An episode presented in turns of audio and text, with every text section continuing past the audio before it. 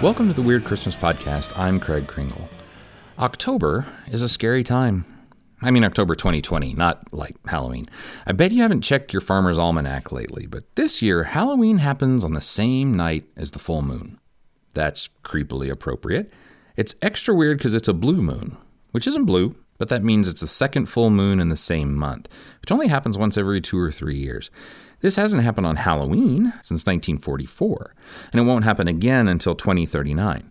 Full moon in October is also sometimes called a hunter's moon, which isn't ominous at all, especially at a time like this when. Well, look, moon stuff kind of freaks me out. Normally, I don't get too superstitious, but a full blue hunter's moon seems like precisely the kind of thing we don't want right before a big American election. Especially not this one, where I think everyone's convinced that, you know, half the country is probably out to kill you and everyone like you. Doesn't matter which side you're on, that's just pretty much the mutual feeling now, right? Of course, if you're on my side, you're absolutely correct, and people who disagree with me might as well be animals for all the humanity we seem to share. And in that lack of shared humanity or belief that other people could turn into animal like monsters at any second, and all this stuff about moons is my very awkward and forced segue into a topic I've wanted to talk about for a long time werewolves. And not just any werewolves, but Christmas werewolves. Look, I tried to come up with a cool Nightmare Before Christmas holiday crossover intro to this episode, but this is what you get. Just whatever. Full moon's coming. I want to talk about Christmas werewolves, and we're close to Halloween, so there you go. Now, I'm not making Christmas werewolves up. Turns out, if you do some serious reading on werewolf lore, you find yourself pretty quickly all mixed up with Christmas history. In fact, the further back you go, werewolves have less to do with full moons and way more to do with Christmas. I first heard about all this at my wife's family reunion, of all places. My wife's family's Polish, and her grandmother was the first of her family to come to the States. So one time her aunts were sitting around telling old stories that their mom had told them about Poland, and I heard Christmas and werewolf in close proximity. And you know, it's like a moth to the flame. I bugged them with so many questions, and they couldn't figure out why their niece's weird husband was suddenly so interested in being social. I admit that I spent most of that weekend in a corner with a book. I'm not very good at parties. But one of them remembered that Grandma always joked that they needed to be wary of werewolves on Christmas time. She was kind of a way old school Catholic too, so she kind of said it a little bit seriously because she said that children who were born on Christmas Eve were punished by being turned into werewolves. And that's all the story that they knew. So when I tried to figure out, you know, like punished for what, no one knew. But I did some searching, and it turns out that this is indeed one old origin story for werewolves. I guess the idea is that God gets mad if someone takes a spotlight from his kid's birthday and turns you into a hungry rage monster. I couldn't find much more myself, though, so I had to ask the official Weird Christmas fact checker, Benito Cereno, to do some research for me. I actually keep him on retainer, pay him in comics. It's a long story. But I hope you remember Benito from the last couple of years.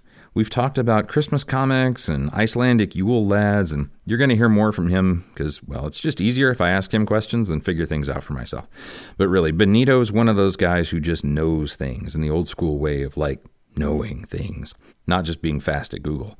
And I think I've mentioned this before, but Benito has a show of his own called Apocrypals, where you can get a lot of strange old Christmas lore too, especially this time of the year. It's a show where he and his buddy talk about the Bible, and well, here's how they put it. Hello, friends and neighbors, and welcome to Apocrypals. It's the podcast where two non believers read through the Bible, and we try not to be jerks about it. My name is Chris Sims. With me, as always, is Benito Cereno. We are your Sons of Thunder, and we thank you for joining us today. It's fascinating stuff, whether you're a believer or not, especially when they dig into bits of old gospels and texts that were not included in the Bible. And those are called Apocrypha, which Apocrypals, get it? Yeah, you get it. Anyway, Benito is also a comics writer and a regular writer, and I got links to all his great stuff on the show notes. But there you go. Consider him established as an expert. Now let's get to the good stuff.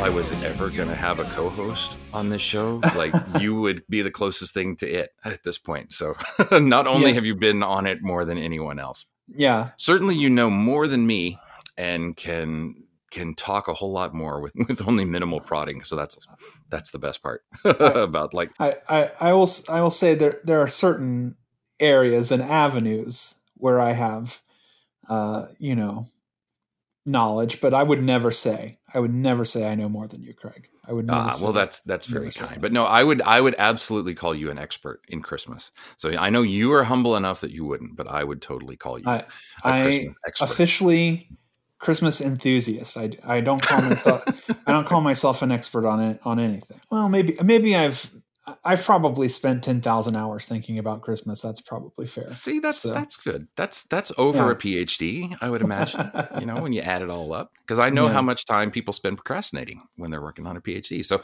that is more than a PhD. True. So we were going to talk about Christmas werewolves. Yeah, man. Um, the first time I had heard about it was in Legends from Poland. Yeah. because my wife's family is Polish, and I was asking her um, aunts and uncles about things that they remembered their mom talking about, and that was one thing, like oh, you got to be aware of werewolves and Christmas night or Christmas Eve night or something, but they didn't know anything beyond that. And then I started looking around, and there is some stuff about there about that. But you and I were chatting. You was like, "Oh no, there's there's a lot." Yeah. So that's what I wanted to pursue. Mhm. Yeah. And I didn't know um, if is that kind of where it's biggest. um not just Poland, but kind of um a- lot of uh northern Europe, especially like Baltic stuff. Um Mm-hmm. the main source that gets quoted a lot uh, about uh, werewolves from the Middle Ages is um, the Swedish scholar and and priest Olaus Magnus, who was a he was a yeah Swedish scholar priest, fifteenth sixteenth century, like late 15th early sixteenth century. He is probably most famous for his work. What is it called? The Historia de Gentibus Septentrionalibus, the history of the northern people. Okay. It's a collection of folklore and history of Northern Europe, basically. And so it includes stuff from his native Sweden, but then also he writes a lot about, uh, you know, Baltic countries, Livonia, which is today Latvia and Estonia, Mhm. Lithuania, those areas. Gotcha. And um, so you definitely have stuff from up there. You have stories from Norway, but then also, you know, werewolves are big in France. So, uh, yeah, basically, Europe in the Middle Ages, you're gonna have you're gonna have werewolves all over. Although it's important to kind of understand that, um, you know, for a lot of this time, werewolves were not necessarily super distinct from witches or even vampires Yeah. um, depending on where you are, especially once you get to like Greece and Russia. There's a lot of overlap between werewolf and vampire, and the word for vampire might even literally mean werewolf or whatever, like a like the Varkolak or whatever. If you Right. s- see So that that would throw Twilight fans into yeah. exactly. And then, um, and then you know, once you're into the like the witch trials, werewolves and witches are all kind of jumbled up. So Mhm. um, it's not always um, super distinct between which creature of the night you're talking about, but um, a really good source for info on werewolf lore, especially from um, the Middle Ages, not just lore, but also historical werewolf trials and things. My main source for this info is The Book of Werewolves by Sabine Baring-Gould, who was a a scholar, 19th century scholar, English. He was also an Anglican priest, and uh, he wrote this book. He also wrote one of my other most commonly consulted resources, um, which is a book called The Curious Myths of the Middle Ages. Uh, I use and reference all the time on Apocrypals and in my own writing and stuff because it's um, a source about really interesting things but the book of werewolves yeah. So he goes through and he collects as much information as he can. He he starts in antiquity right? And he tries to connect um, werewolves to uh, greco-roman myths like the story of the king lycaon who was transformed into a, a wolf as punishment for trying to um, feed human flesh to the gods. And then looking at like the berserker tradition among the vikings and that kind of stuff. But uh, yeah, let me get back to Olaus Magnus. That's what I was really doing here. Um, if you were to Google Christmas werewolves, you would find a lot of sites that quote this bit from from Magnus. He says, I'll just read it. He says, uh, in Prussia, Livonia, and Lithuania, although the inhabitants suffer considerably from the rapacity of wolves throughout the year, uh, in that these animals rend their cattle, which are scattered in great numbers through the woods, whenever they stray in the very least, yet this is not regarded by them as such a serious matter as what they endure from men turned into wolves. On the feast of the Nativity of Christ, at night, such a multitude of wolves transformed from men gather together in a certain spot, arranged among themselves, and then spread to uh, rage with wondrous ferocity against human beings and those animals which are not wild, that the natives of these regions suffer more detriment from these than they do from true and natural wolves. For when a human habitation has been detected by them, isolated in the woods, they besiege it with atrocity, striving to break in the doors, and in the event of their doing so, they devour all the human beings and every animal which is found within. They burst into the beer cellars, and there they empty the tons of beer or mead, and pile up the empty casks one above another in the middle of the cellar, thus showing their difference from natural and genuine wolves.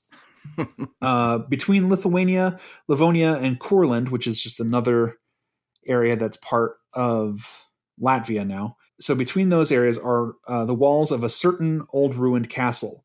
At this spot congregate thousands on a fixed occasion and try their agility and jumping. Those who are unable to bound over the wall, as is often the case with the fattest, are fallen upon with scourges by the captains of the werewolves and slain. so yeah, you know they they break into your house, they drink your beer, they stack up the empty barrels, they uh, climb on the top of them. Then they go to a castle, try to jump over a wall, and if you're too fat, you get beaten to death and eaten. normal, normal werewolf stuff. Um, so yeah, that's that one is commonly cited. Uh, another one that you'll see a lot is from um, another work, also from the uh, 16th century, by um, a bishop uh, Simone Majoli or Maiolus, who was an Italian bishop and historian. He wrote a work called Dies Caniculares, or Dog Days, which included a number of different topics, including werewolves. And uh, so let, let, me read let me read this passage from uh, Maioli here, Bishop Maioli. He says, At Christmas, a boy lame of leg goes round the country summoning the devil's followers, who are countless, to a general conclave. Whoever remains behind or goes reluctantly is scourged by another with an iron whip till the blood flows, and his traces are left in blood. The human form vanishes, and the whole multitude becomes wolves. Many thousands assemble. Foremost goes the leader armed with an iron whip, and the troop follow, firmly convinced in their imaginations that they are transformed into wolves. They fall upon herds of cattle and flocks of sheep, but they have no power to slay men. When they come to a river, the leader smites the water with his scourge, and it divides, leaving a dry path through the midst by which the pack may go. The transformation lasts the 12 days of Christmas, at the expiration of which period the wolf skin vanishes and the human form reappears. So, wow, that one's pretty cool because it's kind of in between actual changing and yeah, hallucinatory um, changing. Yeah, that one seems to kind of be um, a mix of the idea of like real transformation and then like psychological lycanthropy, the idea that you're not really a wolf, but you think you are, you know? Right. Yeah. Um, but it definitely has the kind of the take of an authentic, the authentic medieval style werewolf where, you know, you transform because you've, you put on a wolf skin or Right. you've ru- rubbed your body with some kind of uh, salve or something. Yeah. the uh you know the full moon thing. A lot of people attribute that to hollywood movies. Um i think probably the first movie with a full moon werewolf transformation i think is the werewolf of london hmm from like 1933 which was like universal's first take on werewolves before they did the wolfman. Um that one's got the full moon. Like even the wolfman it's not the f- the full moon that transforms him not until um the second one where he Yeah. meets Frank Frankenstein hmm um, but you do see the full moon as um, a way of transforming uh, into werewolves in in France in the Middle Ages. So it definitely didn't originate with Hollywood at least. But it's much more common to see um, you become a werewolf because uh, you made a deal with the devil and the devil gave you a magic wolf skin and you put it on and you become a wolf. Or you strip naked and you rub your body with something gross and you turn into a wolf. or uh, you drank water out of the imprint of a wolf's paw, like a wolf's footprint. You drank water out of it. Now you're a werewolf. Um, or to tie it in with Christmas again, it's very commonly believed that if you are born on Christmas or within the 12 days of Christmas, you will be a werewolf. Right, and that's the the Polish version that I had heard. That's what Yeah. they said. That it's almost Yeah. like a punishment for having the temerity to be born on the same day as God. Exactly This right. is your curse. Yeah. Yeah, and um, in some versions, it is amended a little bit so that the the curse is if you were conceived during the twelve days of Christmas because you're supposed to be uh, abstain, Ah. abstaining, Gotcha. um, but or your parents were supposed to be abstaining. But uh, yeah, in a lot of uh, in a lot of places, if you're born on Christmas or during the twelve days of Christmas, you will be cursed to be a werewolf. Um, in Greece, it's not a werewolf, but rather you'll become uh, a Kallikantzaros, which is their weird little uh, Christmas gremlin that uh, tries to break into your house and Right. poop in all your food. And who was on? They were on Supernatural, I think, Yeah, um, which I think is where I first heard about him. I think yeah, I think they were on they were on some show for sure. I definitely saw um, a screen cap from that, maybe even earlier today. But uh, yeah, so uh, I know since you mentioned about you know you had asked me about Poland specifically, um, the stuff I had on Polish werewolves. Uh, let me find the page here. The Poles have their werewolves, which rage twice in the year, at Christmas and at midsummer. That's pretty common in a lot of these stories. So a lot of times, if you know, instead of becoming a werewolf every month at the full moon, you become a werewolf at Christmas, or if it's more than once a year, it's Christmas and midsummer. You know, exactly six months away. Yeah. Um, according to a Polish story, if a witch lays a girdle of human skin on the threshold of a house in which a marriage is being celebrated, the bride and bridegroom, and bridesmaids and groomsmen, should they step across it, are transformed into wolves. After three years, however, the witch will cover them with skins with the hair turned outward. Immediately, they will recover their natural form. On one occasion, a witch cast a skin of too scanty dimensions over the bridegroom so that his tail was left uncovered. He resumed his human form, but retained his lupine caudal appendage. That gets really specific. Wow. Yeah, obviously that um, second part didn't have to do with Christmas, but it's a Polish werewolf legend, so there you go.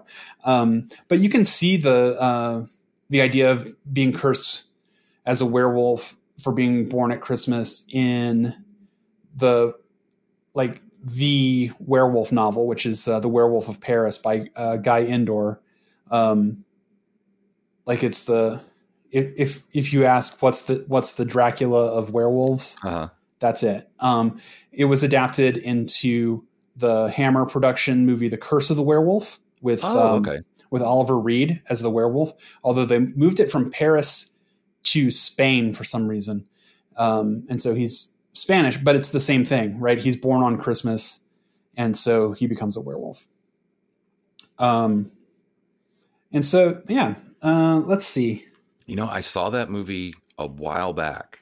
Yeah, And it, that totally, I missed that, or I just had totally forgotten that part of it.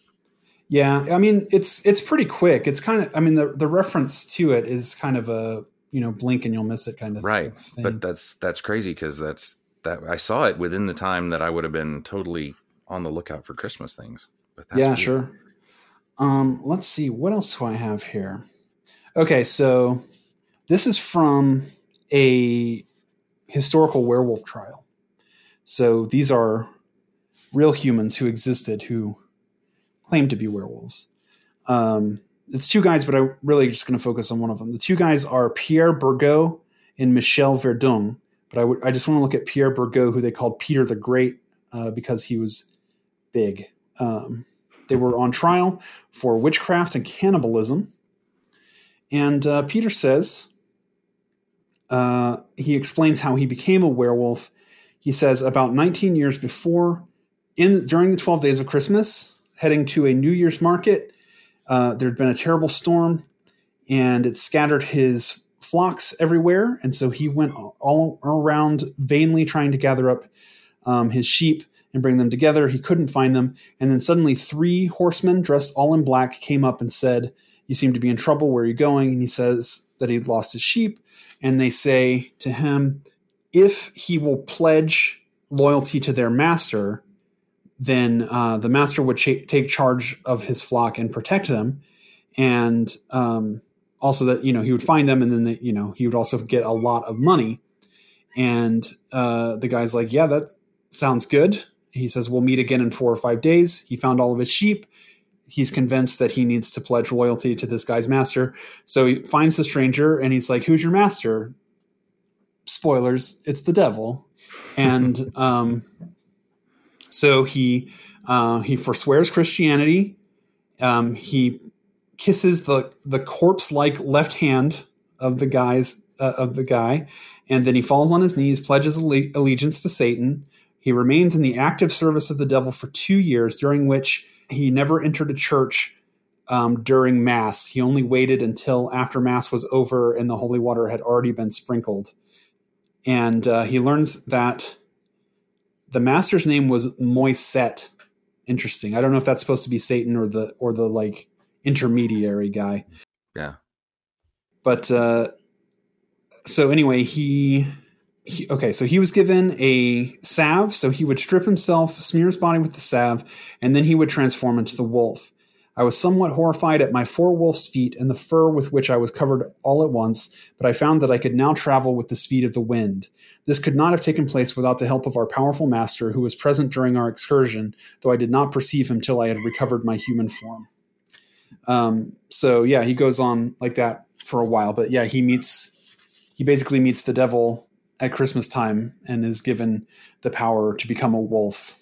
And then he ends up on trial, obviously, so didn't really super get away with it, but So from all of these things that you've seen, do you have any sense of why why Christmas is connected with this curse? I mean, it, um I know it's from all such different places and times. Sure, it, sure. It doesn't seem like one tradition by any means, but yeah, that's what I was wondering. Like, why? What is Yeah. it about either being born or, or being conceived or something Right. about meeting these guys on Christmas that leads to such an awful thing rather than what we're used? So I mean, I think that I mean, there's a there's a couple of possibilities that come through my my mind, right? Like first, there's the fact that on- once you you know go back in time beyond the advent of electric lights and such, you know, all sorts of all sorts of evil beings are thought to be out at Christmas time because it's the darkest, coldest, most dangerous time of the year, right? Like, uh, uh, Yeah. obviously, you see this in your postcards. We know witches and fairies are out. We know ghosts are out. Yeah. Um, obviously, you know their whole thing about ghost stories for Christmas is Mhm. is a whole thing, and um, but you know if you look at if you look at Scandinavian legend, you got uh, you have trolls out at Christmas. The elves move house at Christmas and at, at New Year's. You know, vampires are out on Saint Andrew's Eve. Yeah. Um, Yeah. So like Advent and the Christmas season are a time for all sorts of supernatural doings, and so it seems logical that werewolves would be tied up in that as well. in the mix, yeah. But I, I think um, I think there's probably got to be a connection to you know like real wolves as well, right? Which which have some some association with that time of year. So like for example, um, in Bavaria around or at St. Martin's Day, Martinmas, which is uh, November 11th, they have the the practice of uh, Wolfauslassen, the letting out the wolves, where the idea is like it's wintertime, so we're bringing our flocks in from from the pasture now, and so originally it would have been like as the shepherds parade back into town with their sheep and their cows. Um, with bells around their necks, there'd be the ringing of bells as they come in, and the idea is the sound of the bells lets the wolves know that they're free to do what they want now because the shepherds aren't going to kill the wolves for being out in the pasture land anymore, right? And that eventually evolves into like even once they're not bringing sheep in anymore now they still have big parades where the bells have gotten bigger and bigger and bigger over time to where they're now like giant 80 pound bells of guys proceeding through the the town ringing. You know, as there's kind of like competition between the different groups for who's going to have the biggest bell or whatever. Um, and you know, so you got the guy in, in shepherd costume who leads a big procession of young dudes with enormous bells hanging in front of their crotches, basically that they ring by doing hip thrusts and it's super loud. But uh, yeah, it's supposed to be the idea that like, yeah, it's wintertime, we're in our homes safe. Um, wolves are now allowed to roam free, I guess. You know, so to me it seems like, yeah, yeah, maybe, right? The idea that it's wintertime, the wolves are on the prowl. And that's uh, that's actually I didn't even think about it. Um, the Box of Delights, the famous uh, kids book said at Christmas, um, the wolves are running is this is the secret uh, passphrase that gets repeated in that. I hadn't even I didn't think about that until just now. I wonder if that's connected at all. I don't know. And then uh, you know Saint Martin, Martinmas again. Um, besides being the time of uh, the Wolfhaus you've got at least at least Linda Raedisch draws a connection between Saint Martin and werewolves. She she says that Saint Martin's companions are werewolves. I don't know if she's looking at the fur covered um, Pelzmärtel, which maybe is maybe isn't a werewolf or, or or what else. I don't know. So I I think yeah, there's something there. Wolves and Saint Martin. No, that makes sense. And the other thing I was just wondering too is that winter is just when you know wolves get a little more desperate and so maybe there are more Yeah. wolf attacks and yeah just they're hungrier so they're willing to move closer i don't know I Yeah, mean, that I leads to legends something like that could but the Martinmas thing seems reasonable as a way to for traditions and connections to get sort of mixed up and made as Yeah. well Yeah. yeah I think so. But I mean, even then, I th- I think you know, I think the Martinmas thing is about is a reflection of the uh, you know the natural is a reflection of the natural world. Yeah. Um, But that's one that definitely we don't have over here. That it just the the Christmas werewolves are just something Yeah. that definitely seems older and. But I guess it's not in places because, like, if parts of my family were still remembering that at least that had been mentioned, like when Yeah. you know fifty years ago or something like that, then there's still parts of it in Eastern Europe that I think are still around, and other people that I like as I've mentioned this once or twice I've heard random people say oh yeah I've heard that before so it's it's definitely something that still comes up and is still kind of in the imagination somewhere yeah, I think so. But it's it does feel like one of those things that's kind of been buried since the 20th century. You know, as as Christmas increasingly becomes a children and family holiday, and a lot Oh, of the the darker stuff gets left behind. Which, if, I mean, of course, there's you know there's a major reaction to that, and that's why we're seeing such a big resurgence in uh, Krampus runs and and stuff Yep. like that as people are Yeah. trying to reach back into that uh, darker past. yeah absolutely so other fun little little anecdotes or any other little little bits that you had found Um, yeah, I mean, there's other, you know, other little stories about. Uh, there's a Norwegian story about a guy who goes out and he forgets to he forgets to cross himself before he goes out into the woods to cut, you know, cut um, firewood, and they have um, a specific type of witch that her thing is that she'll change you into a wolf. Um, I forget what the word is, but um, he gets transformed by one of those, and his wife is left alone. And then uh, on Christmas, she's visited by uh, an old beggar woman, and she's kind to the beggar woman on Christmas Eve. And so the, the woman is like, I think you'll have a good Christmas. And she's like, "Mm, not until my husband comes back. And then she goes out to their, um, the, the, you know, the outbuilding pantry to go get a piece of meat to cook for Christmas. And while she's out there, a wolf approaches and is begging for the meat. And she's like, I, I would give you this meat if you, if you were my husband. And at that point, he sloughs off the wolf skin and it's her husband and he returns to her. That's a nice little, nice little Christmas story yeah uh, that I like. happier Um, yeah, I adapted that one and a bunch of the other things I've been talking about um, into a story I wrote last year uh, called "The Two Gifts," um, where I use a lot of this werewolf lore and and more. That's not all necessarily um, directly tied to Christmas, but uh, a couple different anecdotes. I use them to kind of frame a story about about Santa rescuing a child from a werewolf. but uh, it does definitely in- include that story about the husband and wife. And you shared that, didn't you? Didn't you share Yeah, that? oh for sure. Yeah, it's Okay, um, cool. So I can put a link to Yeah, that. absolutely, you can. Okay, cool. And so, yeah, I mean, if you were to read that, it- like I said, it includes a lot of this information and more. And I used as much authentic lore as I could without, you know, inventing. So, um, if you're if you're looking for uh, more info on Christmas werewolves, I put as much of it as I could into this story, The Two Gifts. Very cool. So there'll be a link to that on the show notes for this one. Sweet. No, I, I don't. I'm, I'm just like there's, um, you, you know, you just see drops and references to Christmas or the Christmas season in more accounts of like historical werewolf trials. Like there's um, Thies of Kaltenbrunn, who was a um, he was called the Livonian werewolf. So Livonia again being uh, Estonia, Latvia. Hmm. He was put on trial for heresy in 1692 when he was in his 80s and he said that he was a werewolf but he was a good werewolf he was um, he was the hound of god and his uh, Sorry, hand of God, hound of God. Yeah.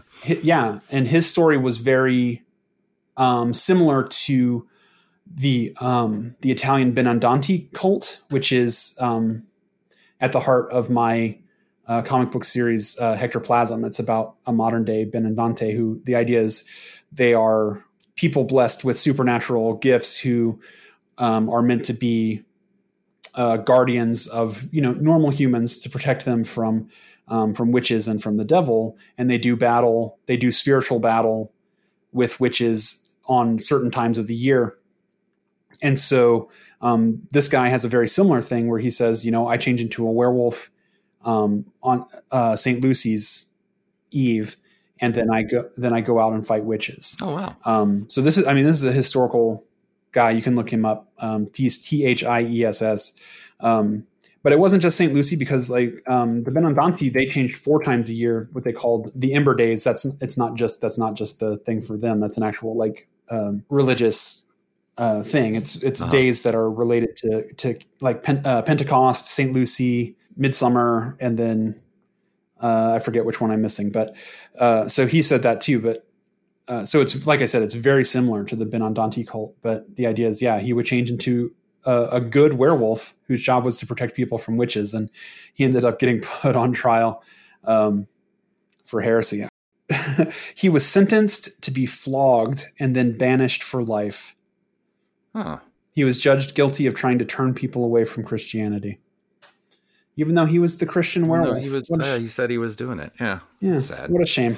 A shame for that guy. I guess the same thing happened to the good werewolf in Harry Potter, right? Like even though he's he's a good guy, exactly. they still got to get rid of him because he's dangerous or something. True. Yeah. Right.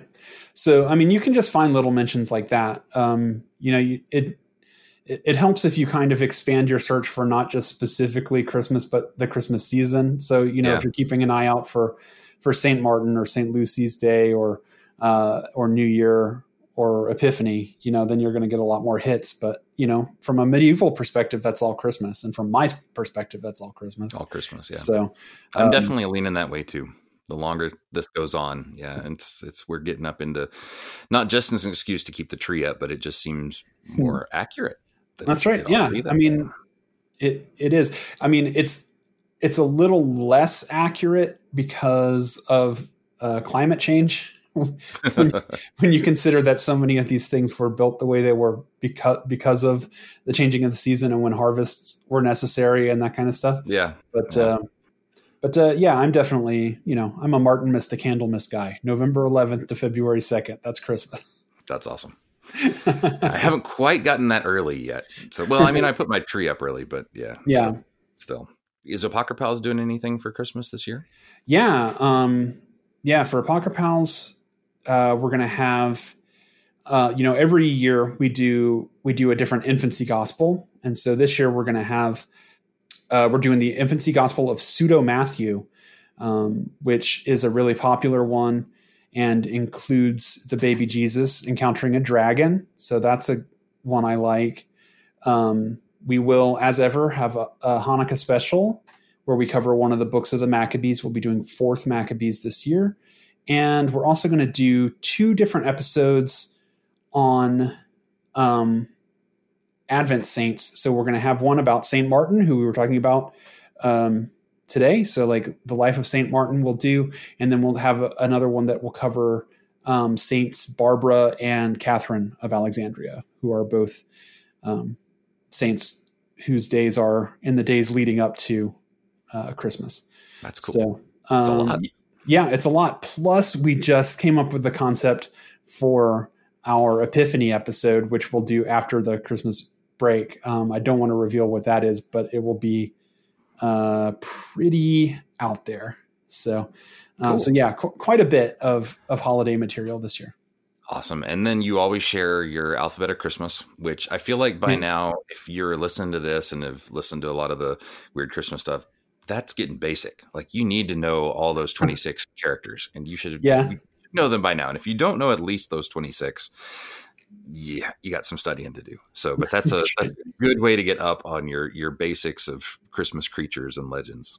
Yeah. Um, and it would, I mean, if I could do doubles of some letters, there's some that could have more than doubles, but there, uh, you know, some letters are more popular than others for being the first letter of, of a name. But uh, yeah, so I've got that. I will have uh, Christmas stories uh, up. I always have uh, at least two new Christmas stories every year. Uh, I'm hoping to have more. Um, I don't. I don't even know what. Hopefully, a new Christmas comic this year. We'll see. Oh, awesome. Um, not just not just uh, prose stuff, but um, And speaking of, did I, did I hear right that there's not going to be a new Klaus? That's true. That is correct. They're Ah, taking a year of- off, so obviously I have to fill that gap. yeah. um, So um, I, I'm planning on doing one, um, a Nutcracker story. I'm going to do. oh, cool. I'm going to do. Um, yeah, the adventure, an adventure with Nathaniel Nussknacker. Um, I like it. so uh, yeah, so I'll have that, and of course I've been doing my um, my YouTube video series um, that right now is updating weekly. But you know, if this comes out at Christmas time, um, most, if not all of it, should be done by then. Um, where every week I'm posting, you know, thirty to forty-five minute videos on a different aspect of Christmas history and traditions from around the world, roughly following a a calendar. Um, you know, starting starting at Martinmas and then making my way eventually to uh, Epiphany and beyond. Yeah, and those are very thorough. Like I gotta say, that's you've done a great job of really cramming a lot of good stuff in there. Oh, thank you. Um, so again, links will be on the show notes, but definitely Yeah. something to check out. Thank you. Um, yeah, hopefully I'll be able to finish it out well. Uh, you know, as as of recording this, I'm only about halfway through the series, so uh, hopefully by the time this goes up, um, I will have successfully ended the series. That's awesome. Because you told me you were doing something for a class and that this would this would help out with that. And then I was like, oh, these are these are good. These they are were um, they were a thing to do. They were a thing to do while I was quarantined. Um, I, I made some YouTube videos while I was quarantined. Yeah. yeah. Um, so, and I decided to continue. Um, I had also made some King Arthur videos, but I, I don't think I'll continue that series for now. Right now, I'm going to focus on, on finishing the, the Christmas ones. So They're worth it. They're definitely worth it. So thanks, man. if you're really you're not into reading a book and you need a video to get some Christmas history, yeah, that's where you go to. Yeah, oh, I really appreciate that. Thank you. Well, thanks so much for talking to me again, and yeah, I'm sure you'll be back again for I something hope, else. I hope so. I got to find out what other things we can talk about because we're we're not really getting full on obscure, but we still haven't talked about St. Lucy or St. Barbara. And actually, Yep. I got to say, if anybody, I think the Barbaras would be kind of interesting. The Barbara stuff is, is very interesting. And I think people are starting to catch on and the St. Lucy too, because they both do have their, um, you know, weirder presentations Oh, that yeah. I think people are starting to find out about. Yep, lots more pictures online that I've seen lately. So, Yep. well, cool. Well, thank you so much, and we'll talk again. All right, man. Sounds great.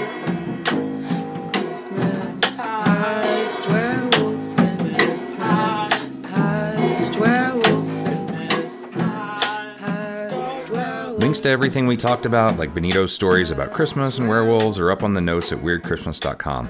And definitely check out his Apocrypals show, even if it's just for the Christmas episodes. If you want more about werewolves, especially the werewolf trials that Benito talked about, there's a great episode of a show called Bone and Sickle, all about the werewolf epidemic. That's right, in France in the 16th century. The show is all done by Al Ridenour, who, not coincidentally, wrote a really great book about another Christmas monster you may have heard of, something called Krampus?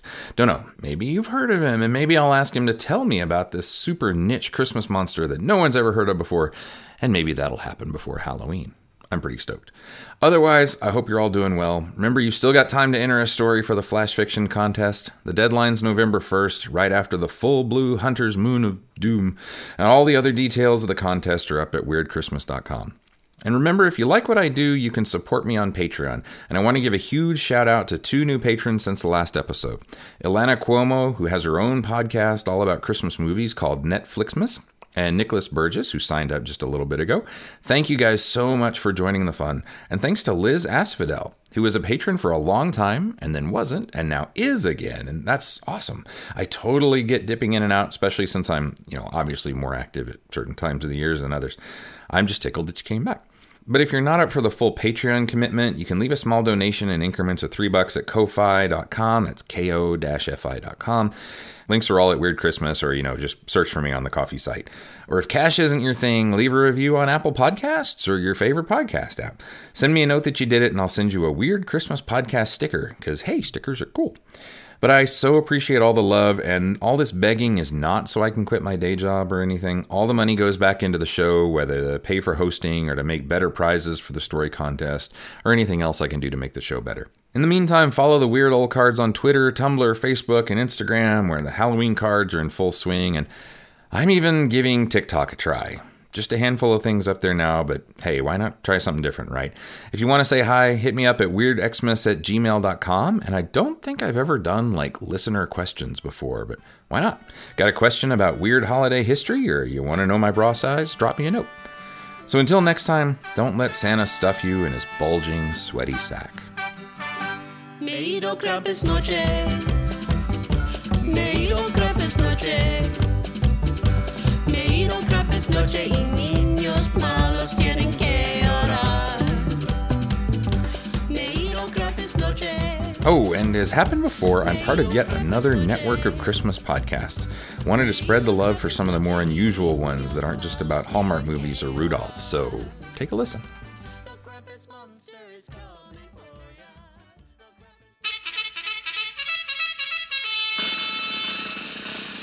It's Christmas!